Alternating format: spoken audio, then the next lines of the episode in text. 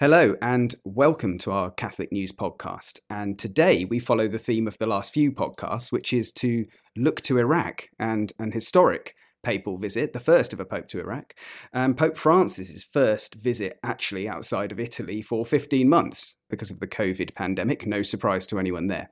Delighted to say I'm joined by Cardinal Vincent Nichols, Archbishop of Westminster, of course, and our president, the president of the Catholic Bishops' Conference of England and Wales. Cardinal Vincent, how are you? I'm very well, thank you. Very well indeed. And I hope you are too. Very much so. Thank you. It seems obvious to me that the Pope holds Iraq quite dear. Let's be honest, he's not been anywhere for 15 months. He's an 84 year old man. This is a demanding timetable, really, from south to north, taking in many, many realities in that wonderful country, but not for the faint hearted. So, this is a proper sign of commitment, isn't it? Oh, I, without a doubt. And uh, quite apart from the physical demands, there will be also the emotional demands that will fall upon him and which, you know, come onto his shoulders and into his heart on every visit he makes.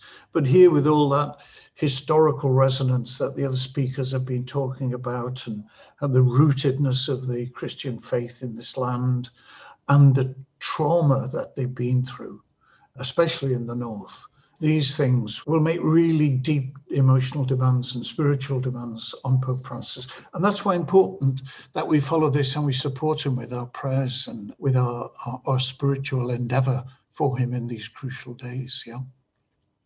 Let's talk about your visits to Iraq. And I'm thinking of course, because it was a, a, difficult time for the country, touching on those those points you make about the north there. In 2015, April 2015, when you visited, I know the plan was to visit, you know, more extensively, but obviously you you, you visited Erbil in the north, and this was really right in the thick of the ISIS Daesh offensive. You know, the persecution of, of minorities like Yazidis, not just the Christians, ordinary Iraqis. Many people suffered un, under Daesh, but a lot of Christians fled, you know, 120, 140,000.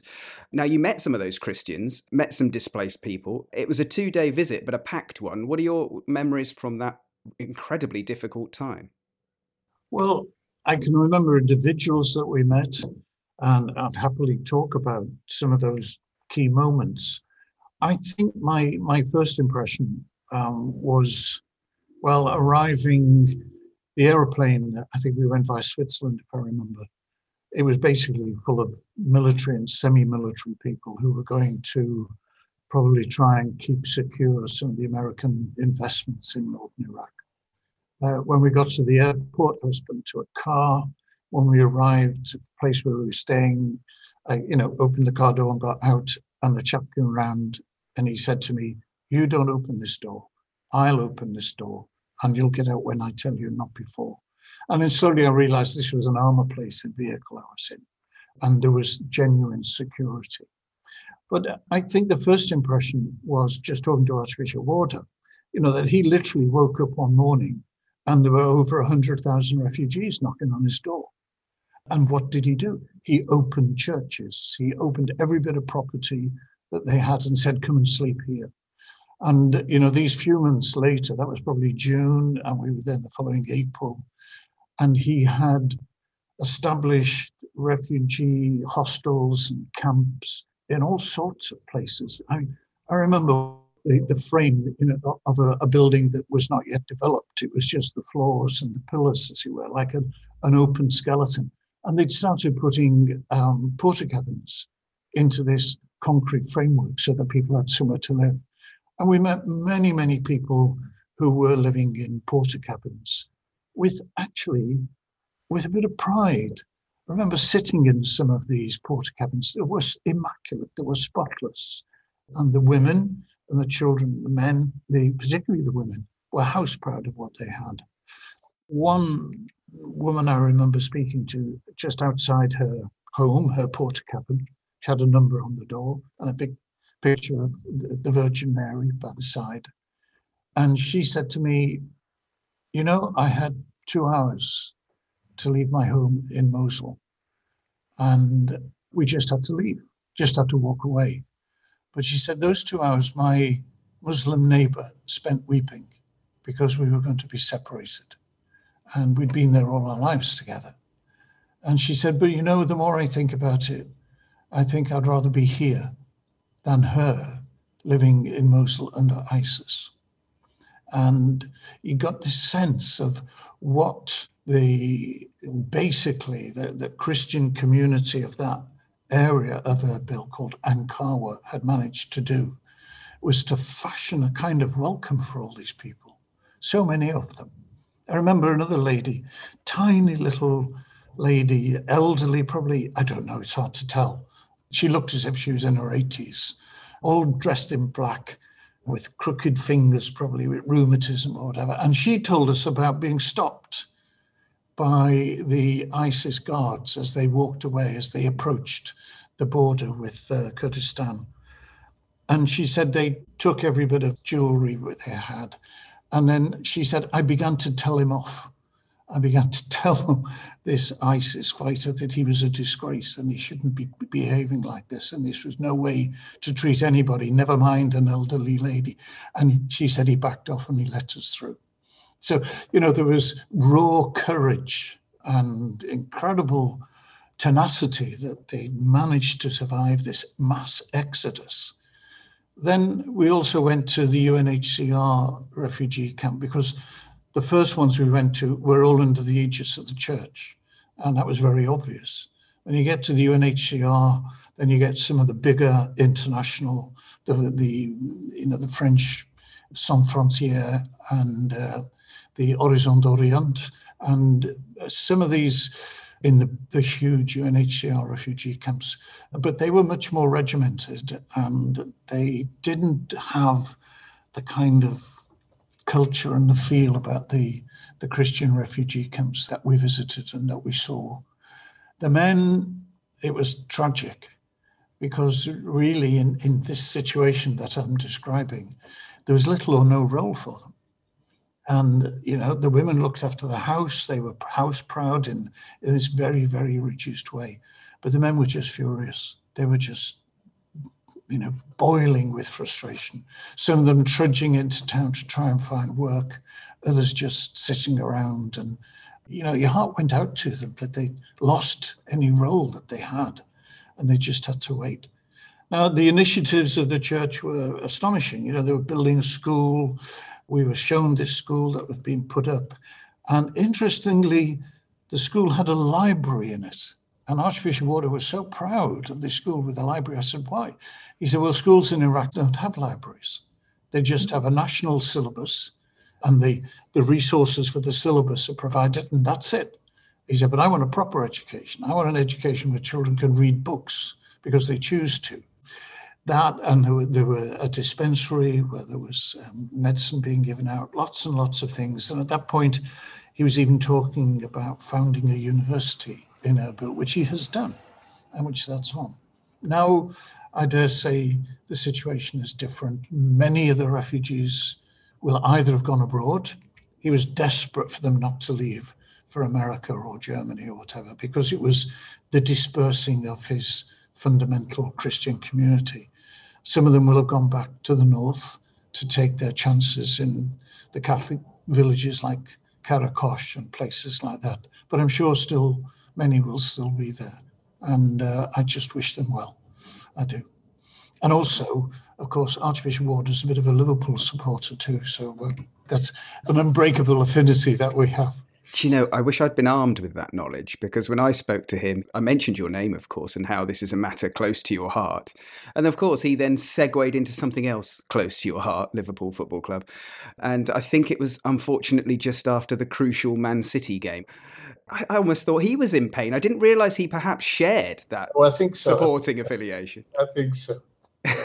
anyway, that's the impression he gives me. He's very, he's a canny operator no, no, absolutely. He was very proud to talk about that university yeah. that you mentioned. And also, I was quite moved by what he said about the um, Muslim doctors and nurses in the hospital, in that they didn't really have anywhere to pray. And he was sort of, well, prayer is such an important thing. You know, I'll, I'll build you some space to pray. You don't have to pray in the corridors. You can have a proper, solemn, uh, prayerful, literally, place to pray. And I thought, well, really, if we are going to get to the point where we are all brothers or we can all live as one in peaceful coexistence particularly after the the persecution and the pain where you could literally have a, a very big chip on your shoulder. We have to make these concessions. And to see that in action from, from someone whose community has suffered or has seen those that have really, really suffered, I think that's very positive, don't you?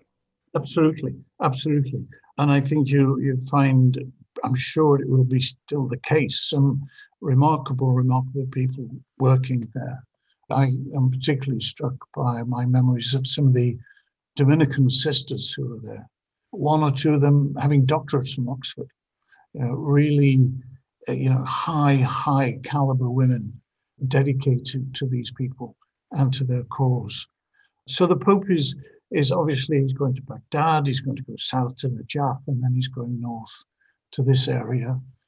And you know, I think one of the most important things that Pope Francis has included in his agenda is the visit to Najaf, where he's going to see the Ayatollah Sistani.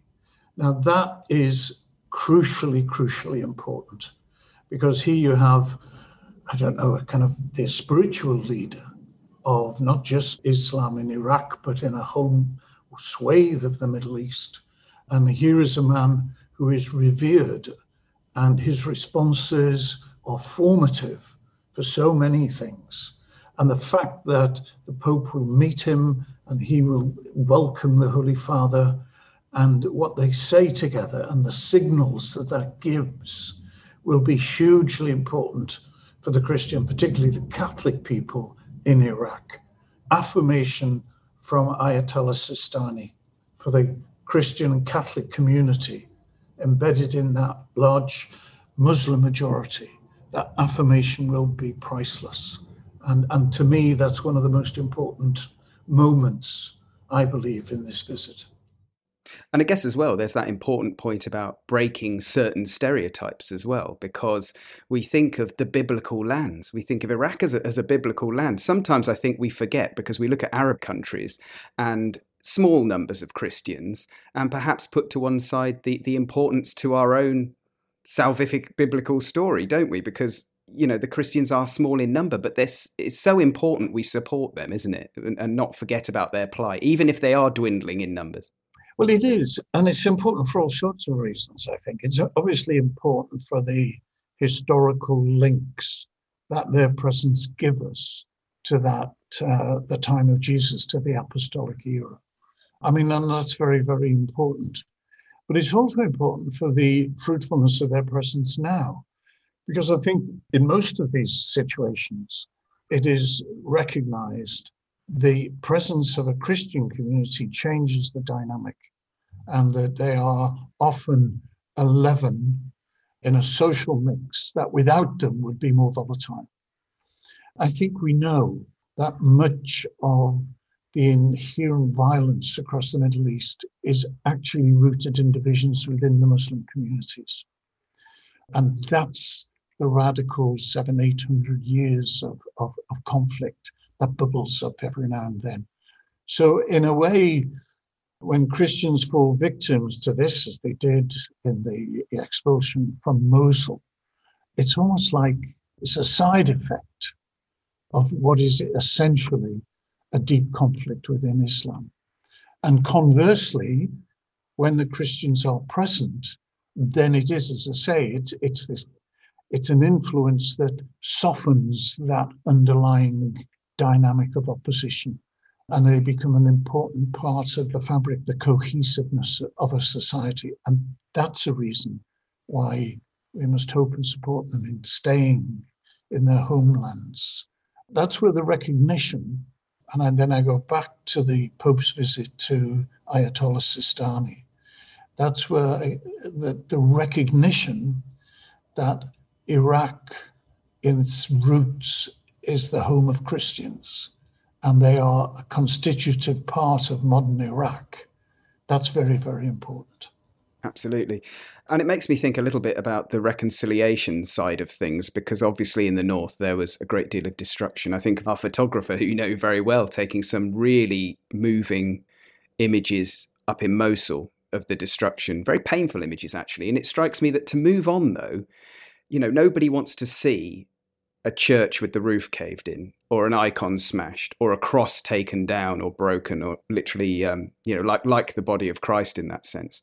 But if we are to move on, we have to sort of deal with these images, I suppose, process them, like the many Iraqis have had to with their property and their homes and, and their worship structures, and move on, don't we? So although you could get locked in in the pain of those those images and that destruction and the and the death and the killing, if we are to be one, we have to move on, don't we? We do. And I think you could say that even in our very moderate and tolerant society, some of those pains can still be around and can still be felt.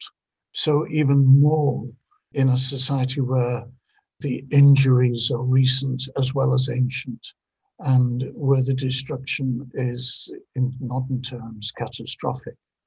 But th- th- there's also something that in some ways, the people I met were not as attached to their sense of property as a person in this country would be. You know, a house is quickly built, a house is a function, it's not an extension of an ego like we might often think of it. So I think in some ways, these people have probably better capacity than we do to recover from some of these things. And like you were saying about the refugees with the little number on yeah. their door, temporary yeah. property, but making it their own. And yeah, you think of the recent ordination of the Archbishop in the half repaired cathedral in Karakosh. I mean, I don't think that took anything away from their sense of joy that, okay, the building's not right, but we'll get on with it. Lots of the buildings we were in aren't right. And life is more than its buildings more so, I think, for them than for us. Quite a strong resurrection narrative, really, isn't yeah. it? Yeah. yeah. Now, I want to ask you this Can a senior church leader enjoy a papal visit? Yes. I mean, I enjoyed um, Pope Benedict's visit here immensely, actually. I think once it's rolling, you've just got to go with it. And uh, these things, at least the visit I've seen here, did have you know, just a momentum to it. And there are so many things that you see which are incredibly cheering. Like on the drive in from the airport to the meeting with the Queen in the centre of Edinburgh, people were on the roadside just to see this convoy cars go past. Now, I'll always remember there was one little line of women who were in the hairdressers. And so they'd come out still in their chairs, still with those kind of green things around them, with their hair in rollers, you know, in the middle of a complex hairdressing business. With their hairdressers, they'd push these chairs out onto the roadside to see the Pope go past. Well, you can't not enjoy that. You can't not sense that here something is happening, which is a great gift and is a great joy to people. And why not just enjoy it? Why not just enjoy it? I'm sure both Cardinal Sako and Archbishop Warda will thoroughly enjoy it, knowing them a bit, that they have uh, enough, what you say, depth to them not to let little hiccups, if there are hiccups, go along. And they'll all be taken care of anyway. So I hope that these are days of great joy for them, as well as for the people who will take part and who will follow it on television. Yeah. And just finally, Cardinal Vincent, what would you say that we can do over here in England and Wales? I kind of asked that to Archbishop Nizar Semaan and obviously Archbishop Warda and Patriarch Sako.